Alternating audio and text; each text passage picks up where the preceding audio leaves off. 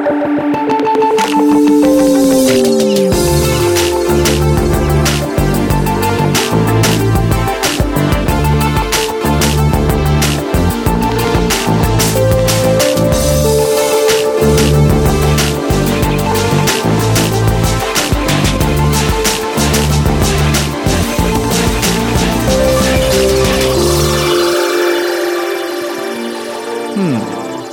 Citat. Vi ägnade 30 minuter på kontoret för ett tag sedan med att bara läsa namnen på Oddpod-avsnitt, asgarva och suga på formuleringarna. Slutcitat. Ja, det var Filip på Twitter som sa det här och följdfrågan är såklart, orkar vi göra en hel timme av samma karat? Eller är det i one-linen vår styrka sitter? Vi får se. Jag som pratar för mycket heter som vanligt Billy Rimgard och Master of Punchlines sitter mitt emot mig, Tobias Norström. Hallå. Jag trodde du skulle göra någon vändning på, eh, från att suga på formuleringarna så kommer våra formuleringar som suger eller någonting sånt. Jaha, ja, ja det hade man kunnat göra. Men, eh, men jag säger det, du är Master of Punchlines, du är copyn. Ja, men jag vet inte om det är bra eller dåligt. alltså så här, i, i, en podd som handlar om att vi sitter och resonerar, eller försöker resonera kanske man ska säga, så vad heter det, så, så är väl, alltså punchlinen du menar att jag borde säga 140 tecken och sen gå, droppa micken? Ja, 140 tecken och sen boom! boom. Det, alltså det är egentligen så här, det är ju en superbra poddidé. Alltså göra den superkorta podden. Varje avsnitt är 30 sekunder på givet ämne. Så att liksom avsnittets titel är eh, men en fråga eller någonting. Avsnittets titel kanske är Batman, bra eller dåligt? Och så bara ett svar, 10 sekunder, slut. Finns ju en fin, fin eh, tjänst som heter Audiobo, som mm. är så här, man laddar upp ljud och länkar till. Sociala ljud. Eh, och den har ju en fin liten app också för telefoner som man bara kan starta upp och köra. Och där är ju maxgränsen tre minuter. Eh, det är alldeles för långt. Det är lite för långt kanske, men ja. man kan ju begränsa sig själv i sinnet då. Jag, jag tänker så här, vad, vad, vad, är det på klipp, eh, filmklipp på Instagram? Är det 15 sekunder eller något ja. sånt? Det, det, då börjar vi närma oss. En Instagram-podd. Ja, det, men oh, nu, nu inser jag att det finns redan. Det är väl en, någon snubbe, någon komiker, de brukar ju gilla att göra sånt. Som de har, har bara one-liners. Ja, nej, men som har en talkshow på Instagram. Alltså, han har en gäst per avsnitt, men avsnitten är ju då bara 15 sekunder långa. Mm. Så att det är liksom en fråga, slut. idén, var gjord, idén vi fick var gjord helt enkelt. Som alltid. Ja. Det är vår, vår tids um, förbannelse kan man säga. Ja, en annan grej som är gjord och nu ska göras igen är ju Twin Peaks. Mm. Var det okej okay, segway? Mm, ja, det är godkänd. Eh, i, sju av tio. Okay. Sju av tio, ja tack. Eh, I veckan så blev det ju eh, officiellt att eh, ja, det kommer komma en fortsättning på den gamla kultserien. Eh, vad var det, 23 år sedan den gick eller 24 år sedan kanske. Nej, 23 år sedan, för det är 25-årsjubileum tror jag, när, när, den nya säsongen har premiär 2016. Um, ehm, skaparna Mark Frost och David Lynch hintade om det här först i, i en varsin tweet om att det där tuggummit du tycker om eh, så ska komma tillbaka in style, som också är någon parafras på den där dvärgen som pratar baklänges, som jag inte missminner mig. Um, och sen då i eh, tids nej måndags till och med, så, så kom då ett, ett klipp från Showtime som visade, som avslöjade att nya avsnitt kommer 2016. Bu eller bä? Jag har inte sett Twin Peaks, så jag vet inte. jag... Sista människan i västvärlden som inte har sett... Uh... Jag utgår från att det är ett pekoral eftersom, uh, ja, det blir sånt här kulturjidder kring den. Men uh, var, var, varför tror du att det är ett pekoral? Nej, vänta, oh, vänta. Nu, vi, gör, vi gör det här ännu roligare. Du har ju liksom då levt med Twin Peaks eh, vid din sida, så att säga. Eh, vad, ber, berätta för mig, vad är Twin Peaks? Vad är Twin Peaks? Den här jävla dvärgen som det nämns väldigt mycket om. Den ja. eh, har man ju hört om till leda. Mm. Eh, att det är a groundbreaking, uh, serious, bla bla bla. Eh, David Lynch har ju inte kunnat sluta blåsa upp sig själv över en eh, under alla dessa år. Och eh, eh, jävligt mycket tjat skulle jag säga. Men vad handlar serien om då? Vet du det? Om du inte vet det, berätta ändå.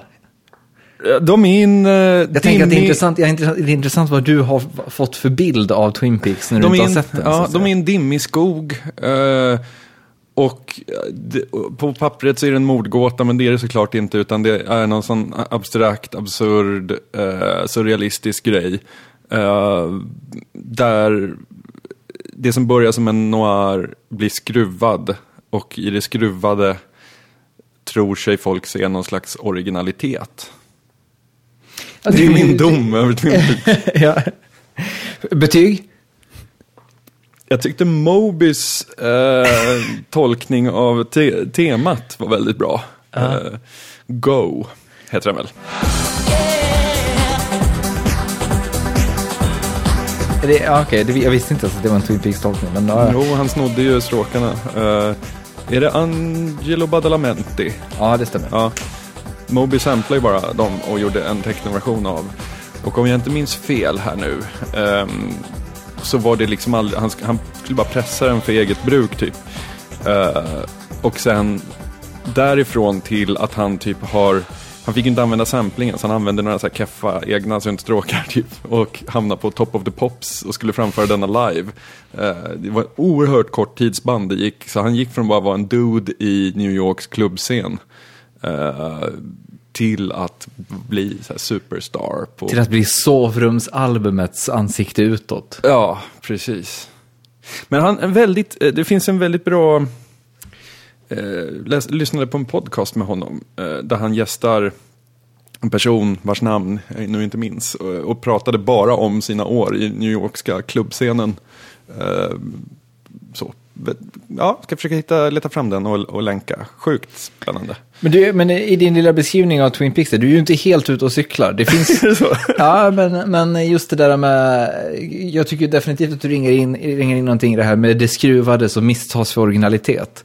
Det, det finns, eh, den här dvärgen du pratar om, men nu minns jag inte vad skådespelaren heter, men han berättar, har berättat till exempel om hur vad heter det, de filmade en scen till Twin Peaks, eh, vad heter det, eh, och Lynch då var så här, typ ville ha det på ett visst sätt och, till slut så fick han till det.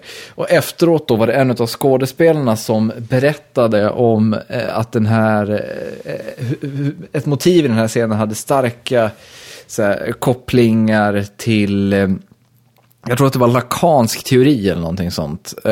Och då eh, skiner David Lynch upp och säger ja, det var säkert det jag ville åt med det här. Alltså, det, det, jag tycker det sammanfattar David Lynch i ett nötskal på något sätt. Att han vill, han vill, ha, han vill att han ska vara den som snubblar över det smarta, så att säga. Mm.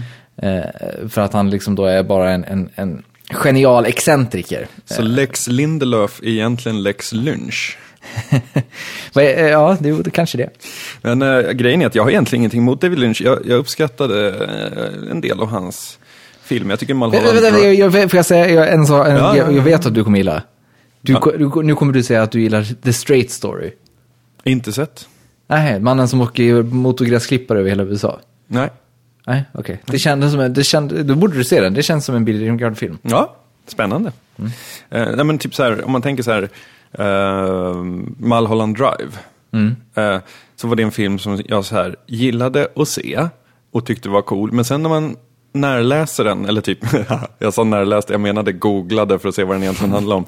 Um, då kommer ju det här problemet att ah, mycket av hans teknik är ju att bara undanhålla information. Mm. Och jag, eh, på ett sätt, alltså jag gillar ju mysterier, men sättet han gör det på, det är lite som en illusionist som gör alla trick bakom en svart duk. Man är så här, jaha, ja, jag får inte ens en chans, typ, och, tolk, ja, och se det. Eh, han är, han är ju liksom, jag tror att här, fenomenet mansplaining kan eh, David Lynch beskyllas för på något sätt. Det är liksom som att här, hans, hans filmer och historier eh, uppmanar i princip till mansplaining. Mm. Eh, I och med att det liksom då inte finns något tydligt svar så finns det då utrymme för alla, eh, vad heter det, bättre vetande killar att säga att de har svaret. Eh, ja, och sen följer jobbiga, jobbiga långa Reddit-poster och dylikt. Där, där någon då visar hur, eh, hur Mulholland Drive hänger ihop egentligen och så vidare. Fast jag tycker ändå inte att det är en så här, lock, eh, nu höll jag på att säga lock, stock and two smoking barrels. Uh, jag menar givetvis uh, Tinker Tailor Soldier Spy. um, jag tycker inte att det är sköna snubbars film på det sättet. Att så här, man kan fatta den och uh, prata nej, om nej, den. Nej, nej, Uh, jag tänker att det finns en skiljelinje där mellan sköna snubbars film och just mansplaining. ah, ja, okej. Mansplaining är ju att jag ska, att till exempel om du börjar förklara Mulholland Drive för mig, Kulturmansplaining. Men att jag då Kulturmannens förklarande. Ja, men att jag då säger liksom, eh, nej, nej, nej, nej, nej, så här är det. Och sen liksom, det, det, det, det är liksom inte riktigt vad, vad tänker jag, vad eh, tänker Taylor Soldier Spy är. Utan där är det mer bara att man får befästa si, sitt intellekt genom att skylta med hur smart, eh, sky- skylta med att man fattade, så att säga. Så vad gillar Men- men- jag då, undrar vän av ordning? Men jag kan gilla så här typ The Shining. Eh, också undanhållande av information, men samtidigt inte. Alltså man får så här... Det finns en gradskillnad där. Mm. Som jag säkert hade kunnat förklara bättre om jag hade några poäng filmvetenskap, typ. Men, eh, Jag förstår vad du är ute efter. Men, men eh, v- v- så att du- har ingen åsikt alls om att Twin Peaks kommer tillbaka? Nej, men jag kanske ska se eh, de nya avsnitten. Bara komma in helt blank och bara såga den. Nej, eller uppskatta den. Lite osammanhängande kommer du in och säger. Så. här. Ja, men alltså, men på något sätt måste du ändå så här, de måste ju ändå göra någonting, vad var det, en miniserie på typ nio avsnitt? Är det så? Ja. Ehm, på något sätt så måste de ju ändå göra den på så sätt att det ska gå att plocka upp, eller? Det är, ja, Vänder de ja, alla ryggen? Ja, alla. Det är ju ändå ganska många som har sett Twin Peaks. Jag, jag antar att så Showtime eh, då om två år kommer förebygga det här med liksom eh, några vändor av att visa den här serien. Jag tänker mig att de så här, ett, ett år innan börjar visa serien från eh, både första och andra säsongen och sen dessutom kanske helgen innan premiären är kör ett eh, Twin Peaks maraton på sin kanal eller någonting. Eh, så att man bäddar. Men alltså det är ju så här, jag tänker mer att det är, det var någon eh, som, som eh, någon av våra lyssnare som skrev på Twitter, eller om det var på vår Facebook-sida, väldigt träffsäkert att är det här David Lynch eh, när han går Billy Corgan? Ja. Alltså, vad heter det? Inte, vad heter det? Inte, liksom, det känns som att egentligen var väl David Lynch när han gick Billy Corgan, när han verkligen gick Billy Corgan och började spela in musik för några år sedan. Men, men det här, är- jag tänker definitivt att det här är en del av det. Han liksom gör sin evergreen och kan casha in och gå i pension typ. Tänk så här, när vi drog igång Oddpod för, vad är det, fyra år sedan typ. Eh, jag hade aldrig sett framför mig att så här, Billy Corgan skulle bli någon slags så här värdemätare för olika, eh, ja, men jag gillar det. Jag är helt med på, på den grejen. Eh, från, från Billy Corgan måste bara ta över vidare till Bill Murray. Uh, kom ett klipp här i veckan eh, från en kommande film eh, som heter St. Vincent om jag inte minns fel. Eh, där en härjad Bill Murray sitter och tjuvröker. Är inte han alltid här i? Jo, fast nu var han exceptionellt härjad. Och hummar med i Dylans Shelter from the Storm som man har i hörlurar.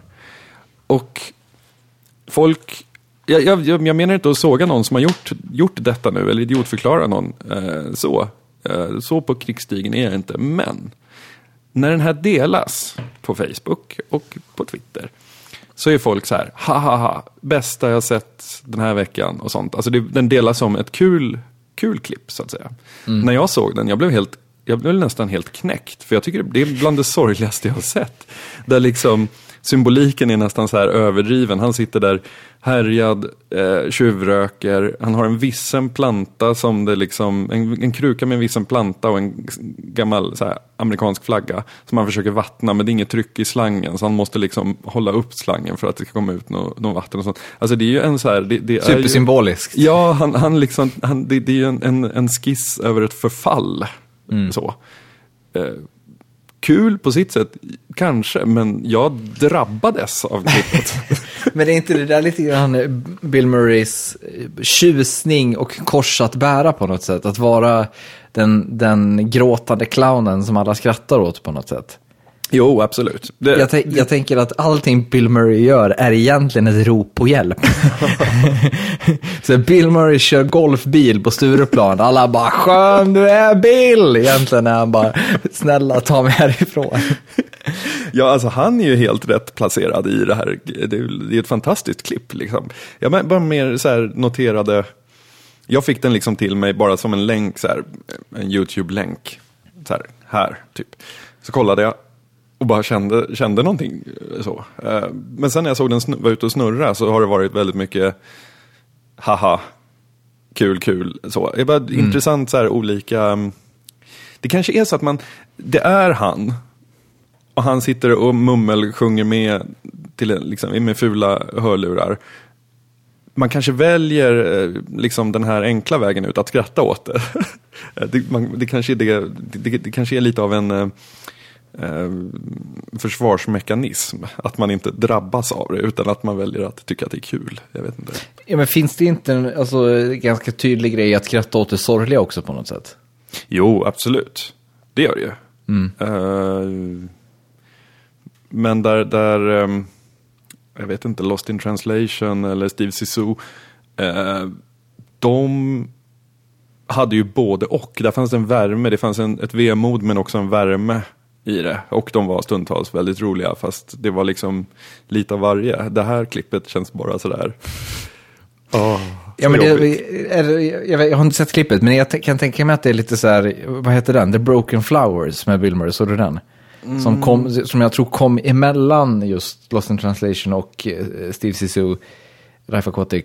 Eh, som handlar om han, jag tror att han åker runt jag tror att han får reda på att han har, om jag inte missminner mig helt nu, så åker han, han har fått reda på att han har en dotter, så då åker han runt i alla sina, han är typ 70, och, eller 60, åker runt i alla sina gamla ligg och tar reda på vem- det är. Ah, just det. Eh, den är också sådär väldigt, väldigt vemodig. Eh, ja. Frå, men från eh, två härjade män, Lynch och Bill Murray, till en kanske härjad man i vardande. Eh, det kom ju i veckan även så spektakulära rapporter om att eh, Shia LaBeouf, den ständigt krisande Shia LaBeouf, eh, skar sig i ansiktet med en kniv för att ha ett mer, inom citationstecken, äkta utseende i stridsvagnsdramat Fury. Ett rop på hjälp om något. ja, nu snackar vi inte köra golfbil på Stureplan, nu snackar vi skära sig själv i ansiktet. Vad, vad tycker vi om method acting egentligen i Oddpod? Ja, vi, alltså, man blir ju lite orolig för eh, de här bräckliga konstnärssjälarna som verkligen går all in. Eh, Framförallt så blir man väl det när de går all in på ett sätt som de inte behöver, så att säga. Förstår du vad jag Ja. menar? Att, att eh, Shia LaBeouf behöver ju inte skära sig i ansiktet. nej, Det, han tror ju, det är lite så som Ola Rapace i, i den här filmen Tommy, när han insisterade på att han skulle pissa ner sig på riktigt i någon scen. Ja. Det är så här, men alltså så här, du, du, du, din skådespelarinsats blir liksom inte sämre för att du inte kissar ner dig. Det, det, tillför, det tillför inte så mycket utöver att du får känna dig lite extra duktig. Jag tänker att det är samma sak med Shia LaBeouf här. Att han vinner ingenting på det här med att skära sig i ansiktet. Det hade ju sminkavdelningen fixat om han ville ha R så att säga. Men är inte, han, han, har varit med, han har ju betett sig som ett jävla arsle rätt mycket senaste året ju, med konstiga... Eh, Förutom att han jagar en hemlös så är det väl eh, på Times Square så har, har det väl mer varit bara att han har betett sig underligt snarare än som ett arsle, eller? har inte han avpoliterat folk till höger och vänster med konstiga misogyna uttalanden och grejer? Jag vet, nej, alltså. Den stora grejen var väl i fjol då han gjorde, jag tror för mig att han släppte en kortfilm och blev anklagad för plagiat. Just det, just det. Men var det inte i kölvattnet av det som han bara gick ape shit typ och förklarade krig mot världen?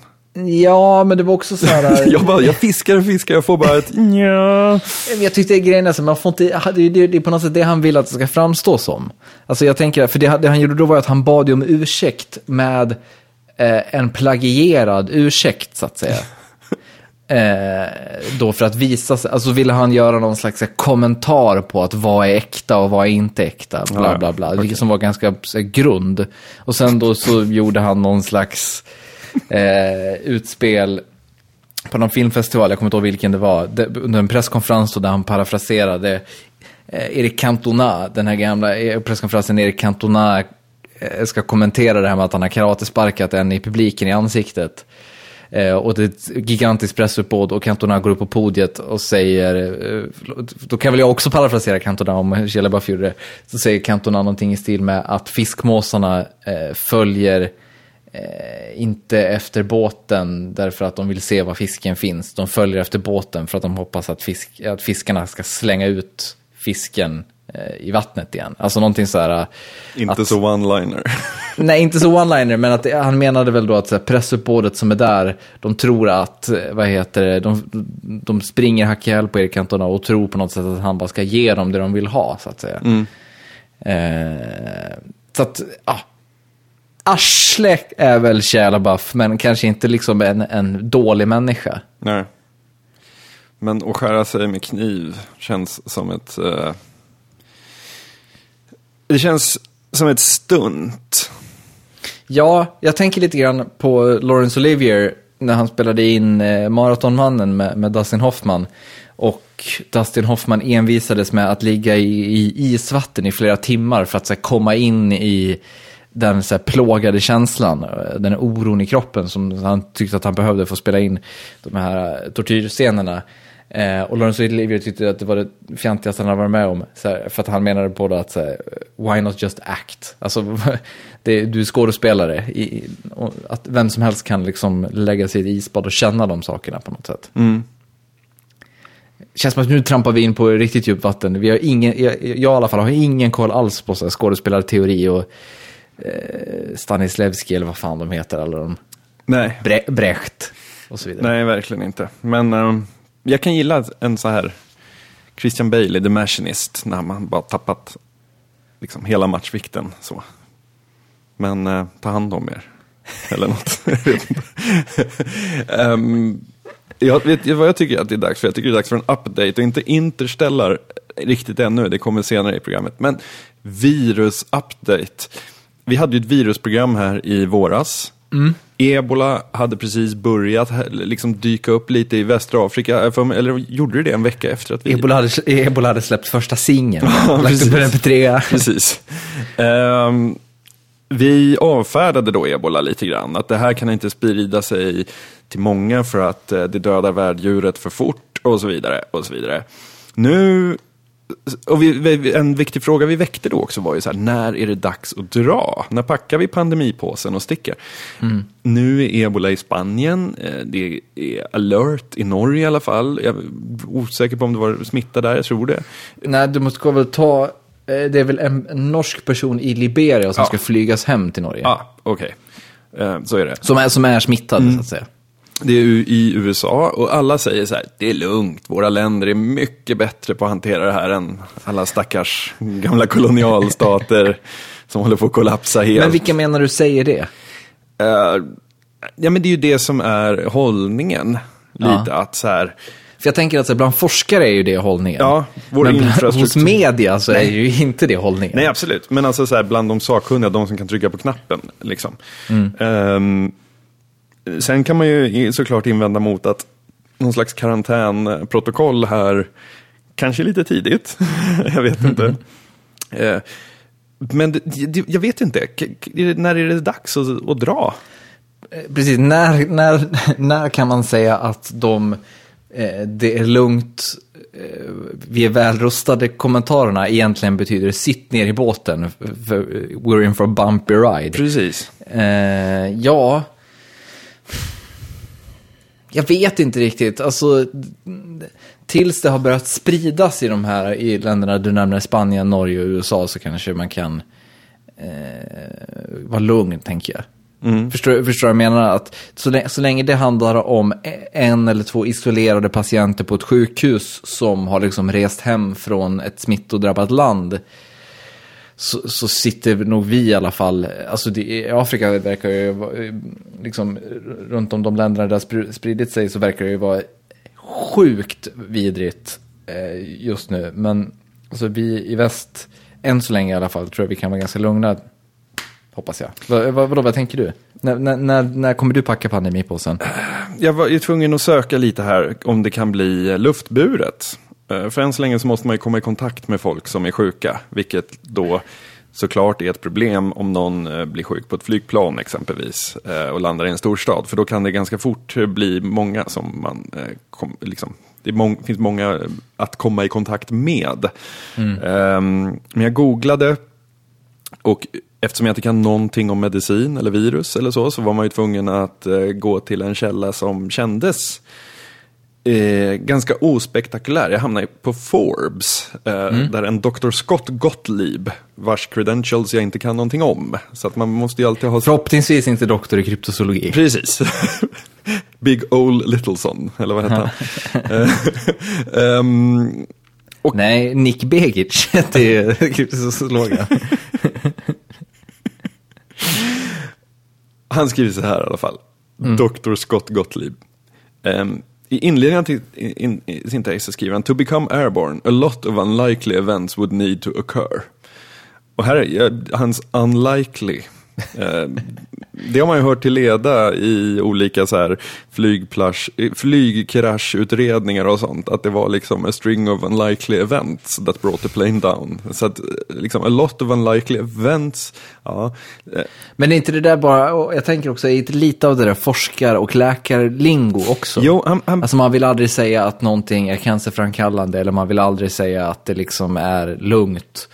Nej. Man, man, man håller sig jävligt safe med att dra slutsatser. Han beskriver vad som behöver hända och det är att viruset behöver ändra sin, sin, sin liksom, sätt det smittar på, vilket virus väldigt, väldigt sällan gör. Men sen så kommer han ner till slutklämmen där han då ställer frågan till sig själv.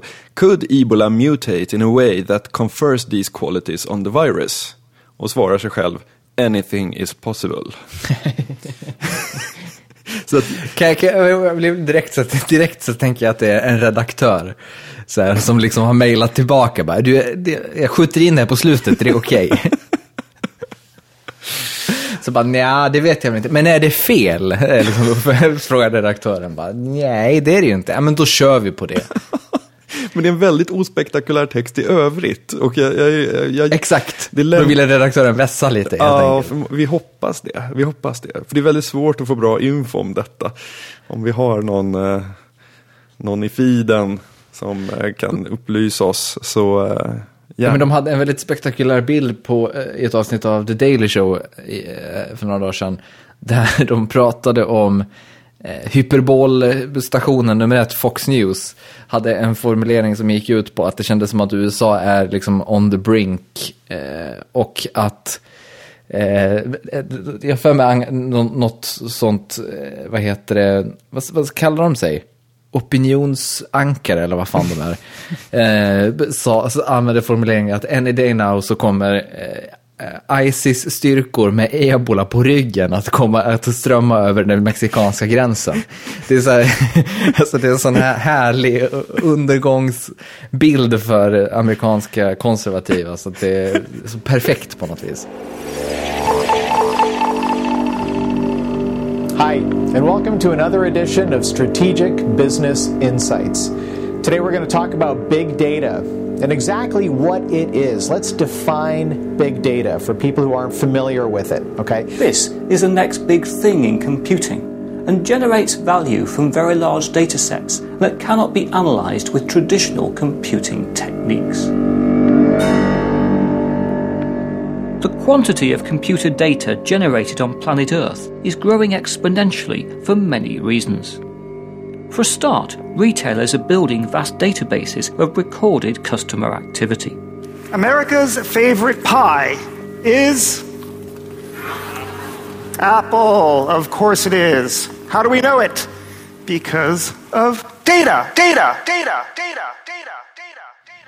Få begrepp andas ju lika mycket tiotal som just big data. För bara något år sedan sågs fenomenet som något av ett paradigmskifte inom allt ifrån statistik till kommersialism till kultur. I Oddpod så diskuterade vi exempelvis häromåret hur Netflix numera använder big data för att bestämma och utforma sina originalserier.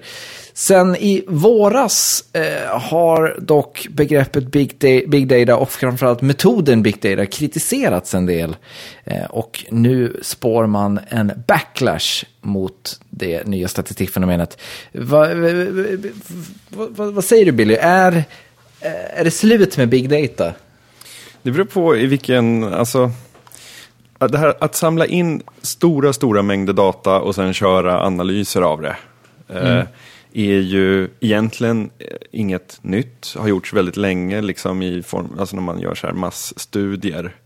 Ehm, alla födda de här åren boende i den här sortens miljöer tittar vi på. Så. Eh, grejen nu har ju varit det att den sparas om oss hela, hela, hela tiden. Liksom. Alltifrån ens YouTube-historik till ens sociala metadata på Facebook och så vidare. Eller Netflix som du nämnde. Mm. Um, vad jag upplever är däremot så här att man spådde att det här skulle kunna bli så himla bra. Att det skulle bli skräddarsytt för alla och man skulle slippa, liksom, slippa distractions och bara få det som man så här, är ute efter. Men backlashen av det här har ju varit enorm. Med så här, jag kommer ihåg, var det Samsungs tv-apparater som så här, skickar tillbaka data om allting? Så här, fillistningar, om man stoppar in en USB i den så, så skickar den tillbaka allting. Eh, ja, den fillistan, liksom, vad filerna hette och, och mm. sådana saker, vilket blev en stor grej. Um, och jag tror att även om eh, så här, eh, integritets, eller liksom, ja, integritetsfrågor inte har hamnat på agendan trots Snowden et al. Mm. Så tror jag att skepsisen ändå har rotats mot det någonstans. Ja, men jag tror också att det handlar om Alltså att, att just så här Snowden, eh, att, att vi inte är mer oroliga eller vad man ska säga. Det tror jag handlar om att det är först nu vi börjar liksom på något sätt se effekterna av, av det här sam, nya big data-samhället på något sätt. Um, backlashen, man säger, man, lite slarvigt kan man väl säga att backlashen började i, i ungefär mars. Eh, när man upptäckte att Eh, ett utav de, en av de sakerna som har liksom varit eh, ett sånt bevis på hur bra Big Data var eh, är ju hur man då kunde förutspå um, influensasäsongen med hjälp av att i olika områden med hjälp av att studera Google-sökningar. Om människor i ett område helt plötsligt började googla på influensasymptom då så var idén att man helt plötsligt då kunde liksom se att här, här kommer det bryta ut influensa eh, ganska snart när man såg de här sökningarna ökade. Eh, men det visade sig då att det här har liksom inte funkat riktigt. För de, de, när den här formen av big data har gett utslag så har, eh, har eh, statistikmodellerna överskattat fyra år i rad hur, hur, liksom, hur mycket det faktiskt skulle bryta ut. Eh, och då började man här, se att det fanns vissa problem med big data och man började kritisera det i allt större utsträckning. En, en, ett tydligare exempel på som liksom har lite mer eh, digra konsekvenser, det är ju hur eh, racial profiling genom big data har blivit en ganska påtaglig sak, framförallt för amerikanska konsumenter. Eh, till exempel, ett väldigt, väldigt rapporterat fall var ju en, en person i Atlanta som heter Kevin Johnson, eh, som eh, hade ett sånt perfekt credit score som det heter i USA, men ändå eh, Ehm, fick sin sån kreditkortsbegränsning reducerad på grund av att han gick till ställen och handlade på ställen där andra människor eh, som hade dålig credit score handlade. Och då, då, genom big data då så förutspådde man att han antagligen kanske inte var kapabel till att betala eh, tillbaka sina kreditkortsräkningar, vilket gjorde att hans, hans gräns, eh, credit limit, sänktes helt enkelt. Och det, det där känns ju liksom som saker man inte riktigt så här, tänker på. Alltså det, det, det, är på något sätt det omedvetna Big Brother-samhället på något sätt. Alltså man utövar ett strukturellt förtryck mot människor. Eh, trots, eh, eller systemet ut, utövar ett, ett för, strukturellt förtryck mot människor utan att man direkt har bestämt att det ska vara så. Eller utan att det liksom stammar ur någon form av eh, ond tanke så att säga. Mm.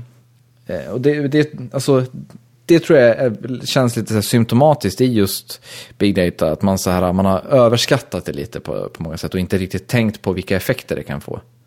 Jag ser ju, alltså när man gör studerar beteendemönster på Alltså jag jobbar ju med, med webb och sånt och det är väldigt intressant att se Alltså när man kör, gör körningar av olika slag på statistik för att se beteendemönster så kan man få fram väldigt intressanta resultat. Så här, jaha, ingen bryr sig om vår första sida utan alla kommer till, direkt till en publicering. Okej, okay, mm. då måste vi börja behandla publiceringarna som första sida. Att oavsett vilken enskild post man hamnar på så, så ska vissa grejer finnas där och så vidare.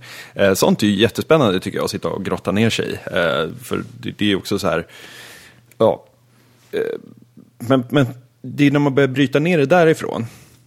Det är spännande att bryta ner det därifrån. Det är mm. spännande att börja plocka fram så här demografier. Att så här, jaha, kvinnor mellan 40 och 60, så här, hur interagerar de med Oddpod på Facebook? Alltså du vet, man kan, när man börjar, om man fastnar i den loopen, så, så är det lätt att man sitter och tar fram saker som är helt, helt onödiga för en och som man egentligen inte så här, inte kan göra någonting med, helt ärligt. Eh, Nej. Och det, det som skrämmer mig är ju det här det, det du beskriver om att den här credit score-grejen, det är ju att som, som i allt annat här, här i världen så är det ju de som redan är i en tuff situation mm. är ju de som åker på knytnäveslagen även av detta.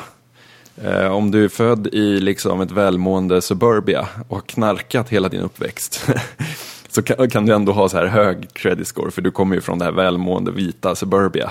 Medan mm. om, om du kommer från the project och har kämpat som fan Uh, och därför är extremt så här, noggrann med dina pengar och inte går och köper något flashigt utan du fortsätter handla på, på din lokala billiga affär och så vidare. Uh, då åker du dit på det. Uh, och den, alltså, alltså att man använder sådana här saker till att befästa den sortens förtryck eller vad vi ska kalla det för. Ehm, är ju Alltså, då, då, får vi ju, då får vi sanningen om big data. Precis det, mm. mm. det som Christian Falkvinge har skrikit om sedan 2007. Rick Falkvinge? Ja, Rick Falkvinge. Christian, vad heter den andra filuren? Jag, jag, de är så lika varandra ah, att jag, jag blandar ihop dem. Uh. Jo, men jag tänker också att det finns, alltså en annan, ett annat sånt exempel är ju till exempel då att man tydligen på Facebook då enligt uppgifter så här, så här kan, eh, att man utröner vilken eh, hudfärg en människa har beroende på vilka likes man har gjort. Mm. Och det är också så här, det, det är på något plan kulturellt baserat men så gör man ett antagande som inte egentligen har med det att göra så att säga. Eh, I en artikel jag läste som, som handlar om det här på, eh, se om jag kan komma ihåg vilken sida eh, det var, eh, The, The Bold Italic hette sidan som skrev om, om just rasism inom Big Data. De, de tog upp hur till exempel då användare som gillar eh, Bibeln och law, law and Order, den kombinationen är liksom nästan alltid svarta personer. Eh, och då liksom ha, på Facebook drar man den generaliseringen direkt bara. Eh, eftersom att det liksom är så övervägande. Och det, alltså sådana saker, jag tänker eh, att det finns ett problem sen då när allt, all den här informationen blir liksom en del av ett, av ett big data-brus. Så blir liksom, då, eh, alltså missvisningen försvinner på något sätt i, i den, den, stora datan och sen har man helt enkelt någonting, eh, helt plötsligt någonting som är otroligt generaliserat när det egentligen skulle vara precis motsatsen jag har ju ett exempel faktiskt som ligger väldigt nära, eh, nära mig. Och det var ju 2008 så eh, gick jag igenom eh, en stor akt, matrisutskriven akt om min, min pappa. Eh, för han var en av 15 000 utvalda som så här, punktmarkerades av sociologer eh, för att så här, identifiera riskgrupper. Eh, alla födda 1953 i Stockholmsregionen. Eh, och de som då var mantalsskrivna i Stockholm tio år senare, eh, de, var liksom, de följdes ända till de var typ 35 eh, utan deras kännedom om detta, eller föräldrarnas mm. kännedom och så. Och när jag gick igenom den här akten, det väldigt, var väldigt eh, absurt, för att där har de även suttit och kommenterat saker och liksom dragit slutsatserna i noggranna anteckningar i marginalen. Och där var det ju just det här att eftersom, alltså då, i, i, när han föddes så bodde de i en, eh, enrums, eh, en enrummare, hyrd. Eh, de hade egen vattenklosett och varmvatten, men däremot saknade lägenheten kylskåp. Alltså du vet, det är alla de här materiella grejerna och utifrån det så, så, så det bidrar ju sen då till olika slutsatser.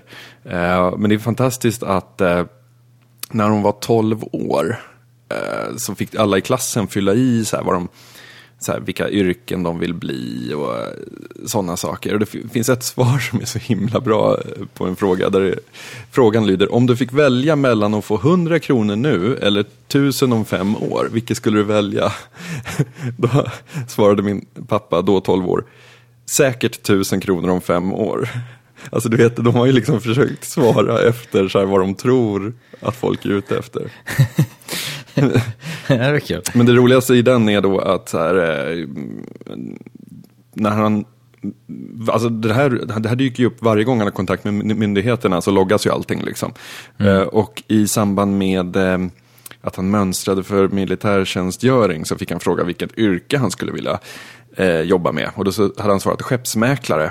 Uh, och då har liksom de gjort en så här, ett utlåtande, gradering av avsett yrke, ej sannolikt. Och det var det han jobbade med hela sitt liv sen. Liksom. står även att han, när han, när han är 30, så står det även um, antal barn, noll. Och då har jag ju fött, varit i livet i alla fall fem år, så att den här modellen kan man ju ifrågasätta. Men, mm. men hur som helst så är det faktiskt, för mig som liksom kände honom, uh, var, är det, var det så jävla spooky att läsa den här akten. Uh, alltså en, vadå, en människa nedbruten i, i statistik på något ja, sätt? Ja, exakt. exakt. Uh, på ett väldigt så här kyligt sätt. Och de här kommentarerna och det här konstiga de här konstiga uppgifterna de får fylla i klassen, så här, där de får svara på så här, vem i klassen skulle du vilja arrangerade klassfesten. Du vet, så här, mm. vem, är, mm. vem, vem är roligast och vem och sådär. Jag har skrivit väldigt långt om det på min blogg en gång i tiden. Jag kan länka till den texten uh, i uh, podpod.se så hittar ni akten om min pappa, som den heter. Men det är ju lite före big datans tid på något sätt. Alltså, det, det, det jag tänker är, motsvarigheten nu är, är väl på något sätt att alla människor klickar i vilket område man bor på Facebook. och sen så finns liksom datan ute och sen säljer Facebook det dyrt till något eh, företag som kan göra riktad reklam på det. Mm. Eh, så att alltså, jag vet inte vad som liksom eh, är värst. Eller det, på, på ett sätt är det, kan jag känna att det är mycket liksom värre när, när det används till de här kommersiella syftena på ett så tydligt sätt, så att säga. Alltså det, det, det är väl en sak när big data Eh, alltså jag, jag, är helt övertygad om att big data liksom är en bra grej i grunden. Till exempel de här Google, eller de här, att Google, man kan, eh, att man skulle kunna förutspå till exempel influensan med Google. Även ifall då, då visade sig att det inte riktigt stämde så visade det sig även då, kom man fram till på Harvard tror jag det var. Eh, eh, jo, Harvard var det. Eh, eh, så kom man även fram till då att om man korskörde de sakerna med CDC, alltså eh, Center for Disease Control, det, om man korsade det med deras rapporter så visade det sig att då hamnade man ganska nära eh, någon slags här, sanning. Eh, alltså deras prognoser tillsammans med Google-resultaten gav ett ganska bra utfall.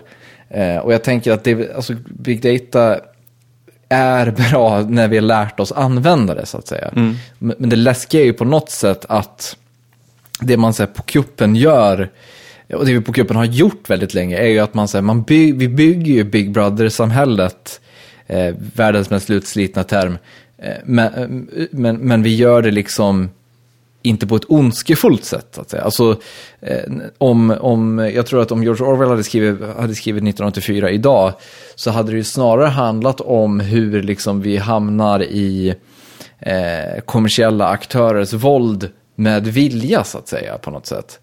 Eh, och det, det, det, där är ju liksom väldigt speciellt och konstigt att vi har byggt och alla är med på den liksom maskinen av övervakning som, som nu existerar på något sätt. Ehm. Och när det dyker upp, alltså eh, jag, tror att alla, alltså eh, alla har ju säkert sett avarter det här, av det här på olika sätt i eh, typ annonser som visas för en och sånt. Jag kommer ihåg när, när min sambo var gravid med, med eh, Ellen för, vad är det, för fyra år sedan. Eh, och vi typ så här mejlade varandra när man hittar någon så här barnvagn eller någon sänglösning. Eller, ja, det är mycket som ska roddas liksom. Och man mejlar, vad tror du om den här? Eller den här? Och så. Och då började det dyka upp i min, i min Gmail, eh, medan min sambo fick eh, förslag från andra barnvagnstillverkare och annat must have som folk tyckte vi skulle köpa. Typ. Så fick jag så här sugen på lite spänning. Så här, otrohetssajter som tyckte att eh, här, här har vi någon, någon trött snubbe som vill ligga runt nu när det väntas barn. Alltså det är så här, jag tog väldigt illa vid, eller väldigt illa vid mig, man så här, men det är ju jävligt äckligt. Alltså det är så här, Ja, men just att man, man, man känner sig reducerad till en kliché på något sätt. någonstans har liksom Någonstans har någon suttit och bockat i parametrarna för vilka annonsen ska visas för. Och där har de Mm. bockat i så här snubbar som mejlar om barnvagnar. De ska vi visa den här liksom sexsajten för. Mm. Ehm, och det, det är liksom... Ja, alltså jag vågar inte ens tänka på hur det är med... Eh, om man är en, säg, 15-årig eh, tjej, hur ens Facebook och sånt ser ut då med så här eh, skönhetshetsen och eh, så vidare. Det kan säkert folk upplysa mig om. Men jag, jag ser, det, det, det, det, det är liksom...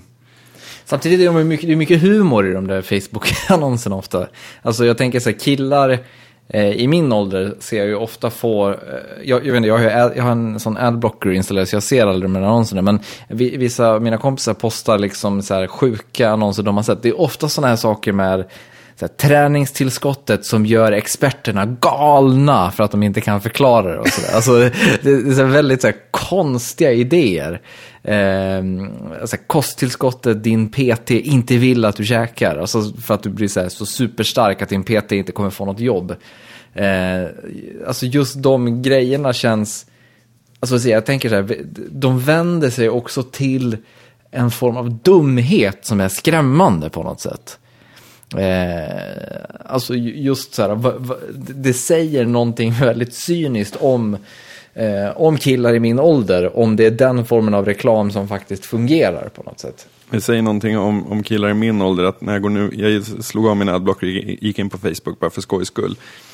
Reklam från Willys med eh, pitchen Nu har vi sålt vårt sista burägg någonsin. Men såklart hittar du fortfarande gott om ekologiska. Är det för att du bor i Midsommarkransen då, då tänker man att du vill vad heter det, köra ekologiskt och sådär eller? Ja, jag vet inte. Du är så medveten. Eh, Jag har tydligen gett upp min kropp i alla fall eftersom det inte handlar om några kosttillskott eller något sånt där. De bara, här är en, den här jäveln han har inte tid att träna. Han, han, han på sin höjd kan han köpa ekologiska ägg.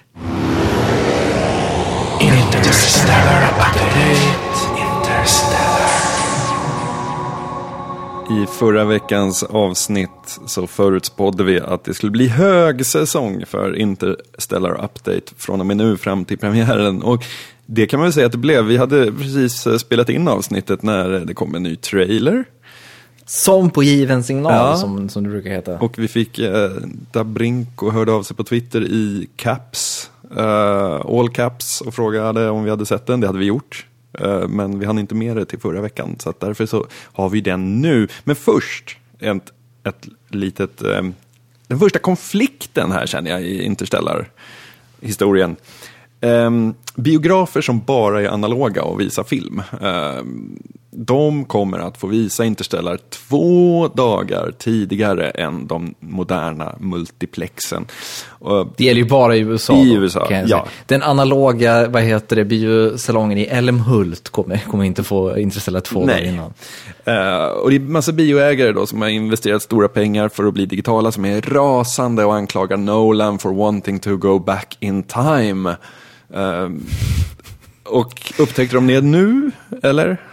Det är också så här, eh, jag tror att det kommer vara tidsresor i den här filmen, så going back in time är ju en härlig eh, flört på något Ja. sätt. Men, men vad heter det, jag tänker också att det här är ju, det här är ju också, att filmstudion är med på det här tror jag handlar jättemycket om att man liksom vill odla bilden av den här filmen och av Nolan som liksom, du vet, gamla skolans kvalitets Hollywood-spektakel. En riktig jävla kofta.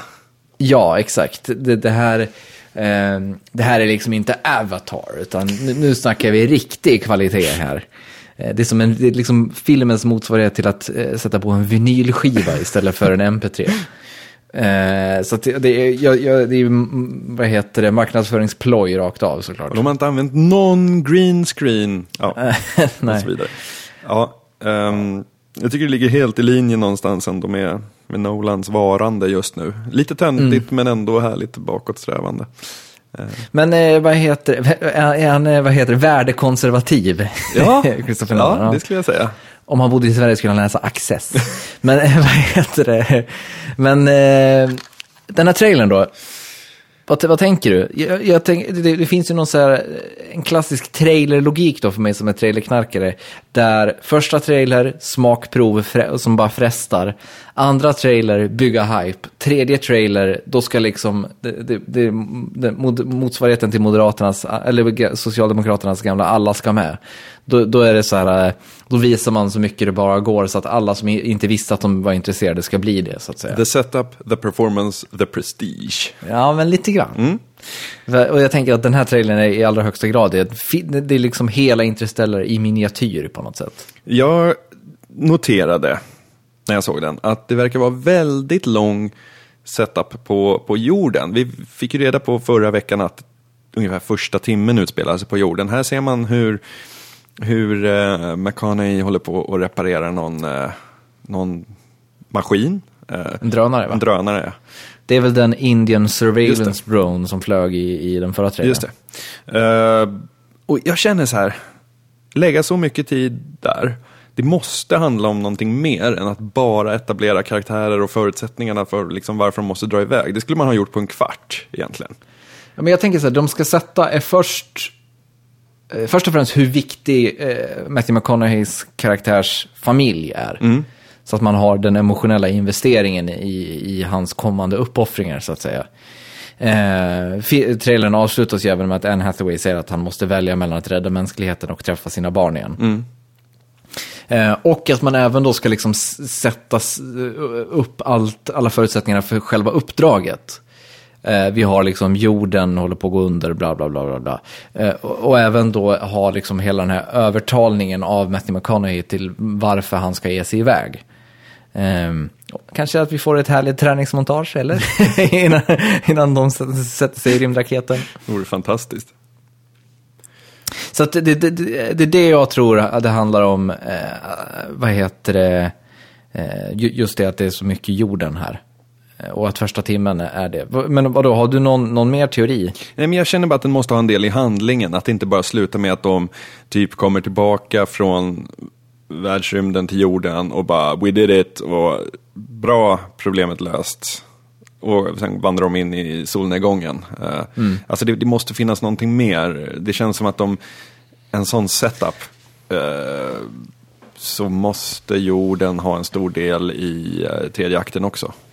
Ja, alltså jag tänker, jag, vi nämnde tidsresor där förut. Det, det känns som att eh, det, det pratades om tidsresor, eh, vi pratade om det väldigt, väldigt länge sedan i Interstellar Update. Nu har de inte snackat om det på ett tag. Jag tänker att det är lite av en så här, eh, att det är där någonstans det finns en, en beståndsdel i filmens twist. Och att det är därför det inte kommuniceras ut lika mycket. Förut, vi visste förut att det var liksom så här, det var maskhål, det var Nolan, det var tidsresor, det var rymden. Eh, och sen har vi inte sett spåret av det, det, eh, den tematiken. Så att i trailern när de pratar om, eh, Matthew McConaughey säger någonting om att eh, om vi inte typ skyndar oss så kommer det inte finnas en jord kvar att rädda eller någonting sånt. Och det jag tolkar då eh, det till är att de på något sätt kommer försöka resa tillbaka i tiden till innan de har åkt.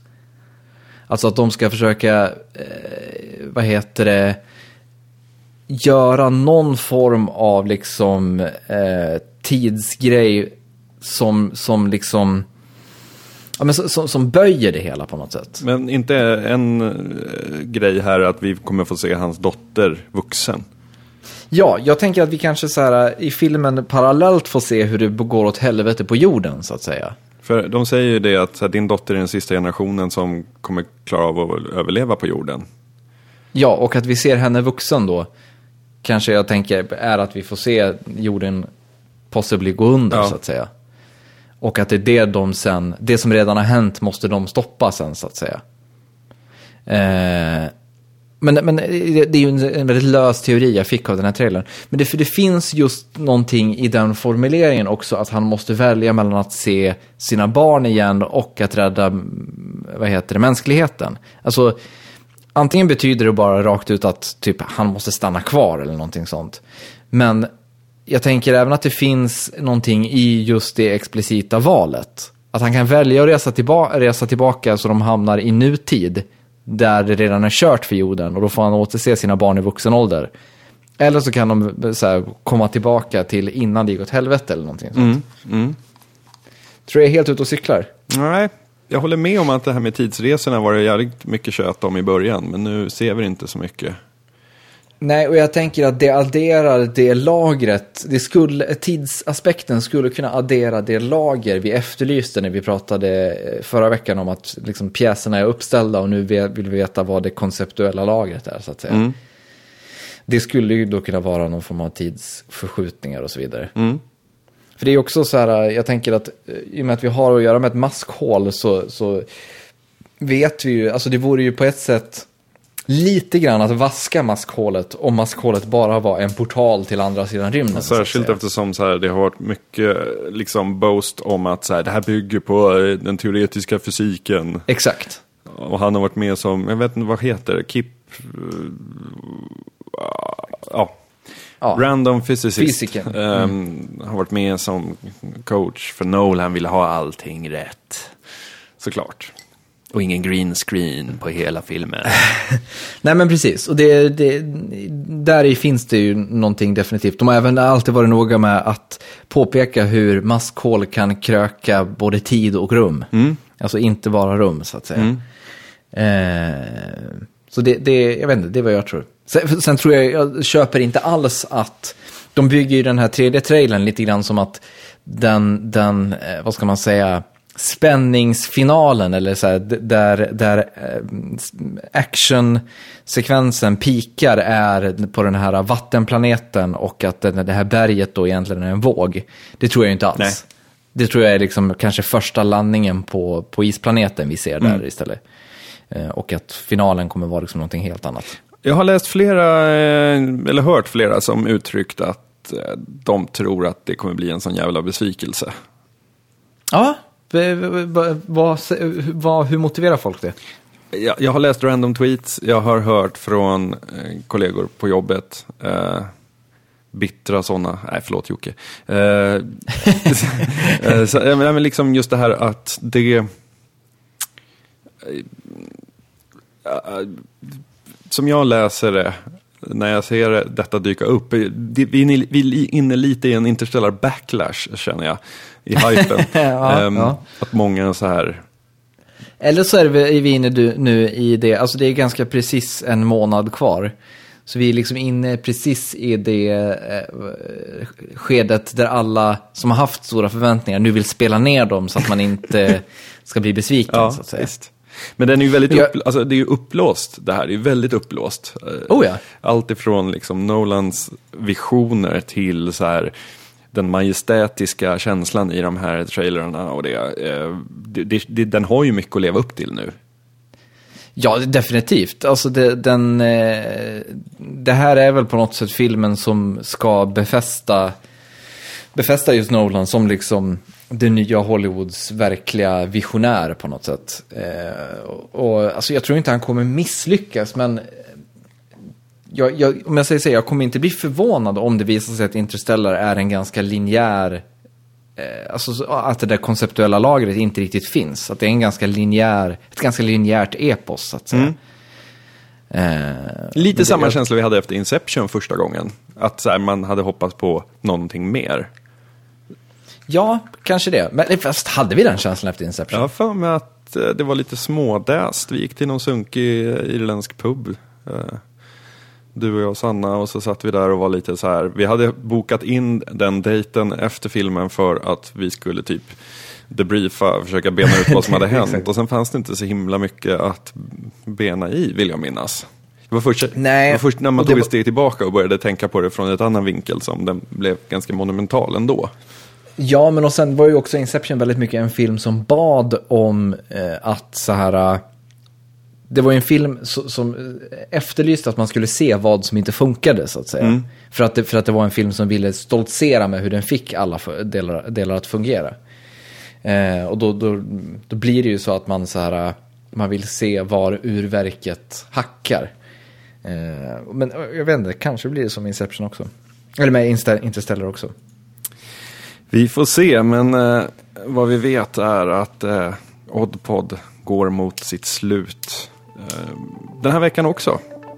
Ja, eh, får se hur, må- hur många mer Interstellar Update det blir nu. Det är, vi är ju definitivt på målrakan. Eh, men jag tror vi hinner med några till i alla fall. Jag har insett att jag är bortrest premiärhelgen, känn på den. Ja, men vad fan! Det, hur ska det gå? Ja, jag vet inte. Jag får, får se den på måndagen eller någonting. Men vadå, du är på ett ställe där det inte finns biograf heller? Eh, Ja, jag är på Island. Jag vet inte hur det är. Ja, men de har biograf. De har biograf, men jag vill inte se den med någon massa konstiga tecken på... Jag vill inte se isländsk text helt Nej. enkelt. Eller kanske, Men- vi får se. Vi löser det. Ja. Eh, ni får ha det jättebra, eh, så hörs vi igen om en vecka. Ta hand om er. Ha det fint, hej då.